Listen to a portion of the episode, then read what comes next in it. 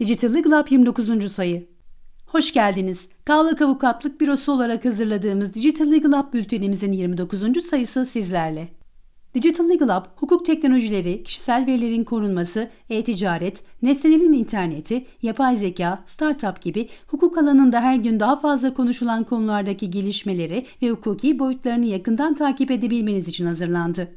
Bültenimize abone olmak için web sitemizi ziyaret edebilir, soru ve önerilerinizi info.kavlak.a.tr adresinden bizlere iletebilirsiniz. Keyifli dinlemeler. Rusya'dan Google'a ceza ve Tor yasaklama kararı. Rusya, internette gezinirken anonim kalmayı sağlayan Tor yazılımını engelleme kararı aldı. Yine geçtiğimiz günlerde Moskova Bölge Mahkemesi de Google'a Rusya'da yasaklı içerikleri silmediği gerekçesiyle 14 milyon ruble cezaya çarptırmıştı. Söz konusu yasaklar ülkede internet aktivistlerinden büyük tepki topladı. Yeni Hollanda yasası 1 Ocak 2022'de yürürlüğe giriyor. 28 Eylül 2021'de Hollanda Senatosu yönetim ve denetim kurullarında kadın ve erkek sayısı arasında daha dengeli bir oran oluşturmayı amaçlayan bir yasa tasarısını onayladı. Özel olarak büyük şirketlerin yönetiminde erkek ve kadın oranını dengelemek isteyen yasa, büyük kamu ve özel şirketlerin yanı sıra halka açık şirketleri, şirket hissedarları, müdürleri, diğer yetkili ve çalışanlarını etkileyecek. 1 Ocak 2022 tarihinde yürürlüğe girecek olan yasayla birçok şirketin yönetimde cinsiyet çeşitliliğini sağlamak adına yeni hedefler belirlemesi gerekiyor. Belçika mahkeme salonlarında başörtüsü yasağına son verdi. Belçika hükümeti ülkede uzun zamandır uygulanan mahkeme salonlarındaki başörtüsü yasağına son verdi. Ülkede ceza yasasında yapılan değişiklikle beraber uzun zamandır uygulana gelen insan hakları ihlali son buldu. Avrupa Birliği Whistleblowing Direktifinin geçiş süreci doldu.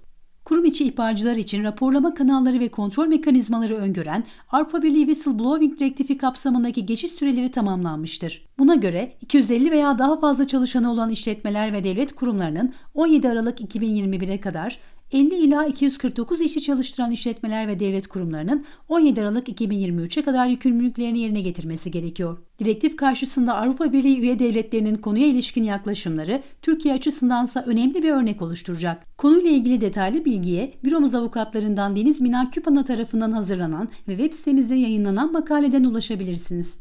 Uluslararası Para Fonu IMF, kripto para piyasasına yönelik uluslararası bir politika düzenlenmesini önerdi. IMF, kripto para piyasasının çok yüksek bir ivmede büyüdüğünü ve bundan ötürü ülkeler arası kapsamlı, uygulanabilir bir küresel politika oluşturulması gerektiğini açıkladı. IMF'in bu önerisi finans kuruluşlarından gelen çağrıların yinelenmesi olarak göze çarpıyor. Özel sermaye fonları 2021 sonu için rekora doğru gidiyor.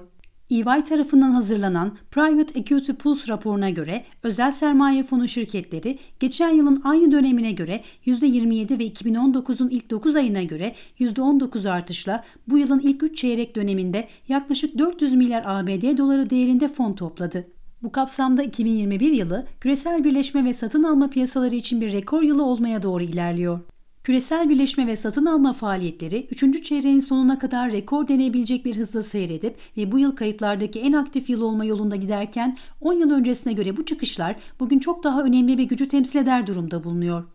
2021 yılı küresel yeniden yapılandırma Covid-19 pandemisinin ekonomiler üzerinde yarattığı sorunların çözülmeye başlandığı süreçte dünya çapında 46 farklı piyasada faaliyet gösteren şirketlerin bu süreçte karşılaştığı zorluklar ve geleceğe dönük yol haritaları PwC tarafından hazırlanan raporda incelendi. Rapora göre yeniden yapılandırmalar hızlanırken şirketler istikrar sağlama ve hayatta kalma evresinden uzun vadeli toparlanma ve büyüme evresine geçişle baş etmek zorunda kalıyor. Aynı zamanda şirketlerin dijital dönüşümün hızına ayak uydurması, çeşitlilik ve kapsayıcılık beklentilerini karşılaması bekleniyor. Değerleme raporu alımına ilişkin genelgeyle düzenlemeler yapıldı. Yayınlanan genelgeler kapsamında değerleme raporu alımına ilişkin bir takım değişikliklerle mavi kartlı kişiler, Kuzey Kıbrıs Türk Cumhuriyeti vatandaşları ve Türk asıllı Yunanistan uyruklu kişilerin alıcı ya da satıcı olduğu işlem türlerinde değerleme raporu istenmeyeceği düzenlendi. Ayrıca bazı kapsamlarda yapılan satışlarda değerlemenin sadece resmi senet ve havale dekontuyla yapılacağı hüküm altına alındı.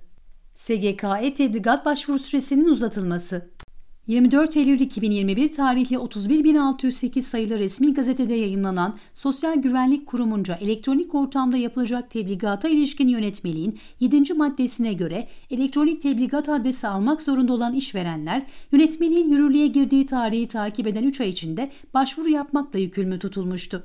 Yönetmeliğe göre bu süre 31 Aralık 2021 tarihinde sona ermekteyken yoğunluk sebebiyle başvuru süresi 31 Ocak 2022 tarihine kadar uzatılmıştır. Tüketici hakem heyetlerinde parasal sınır artırıldı.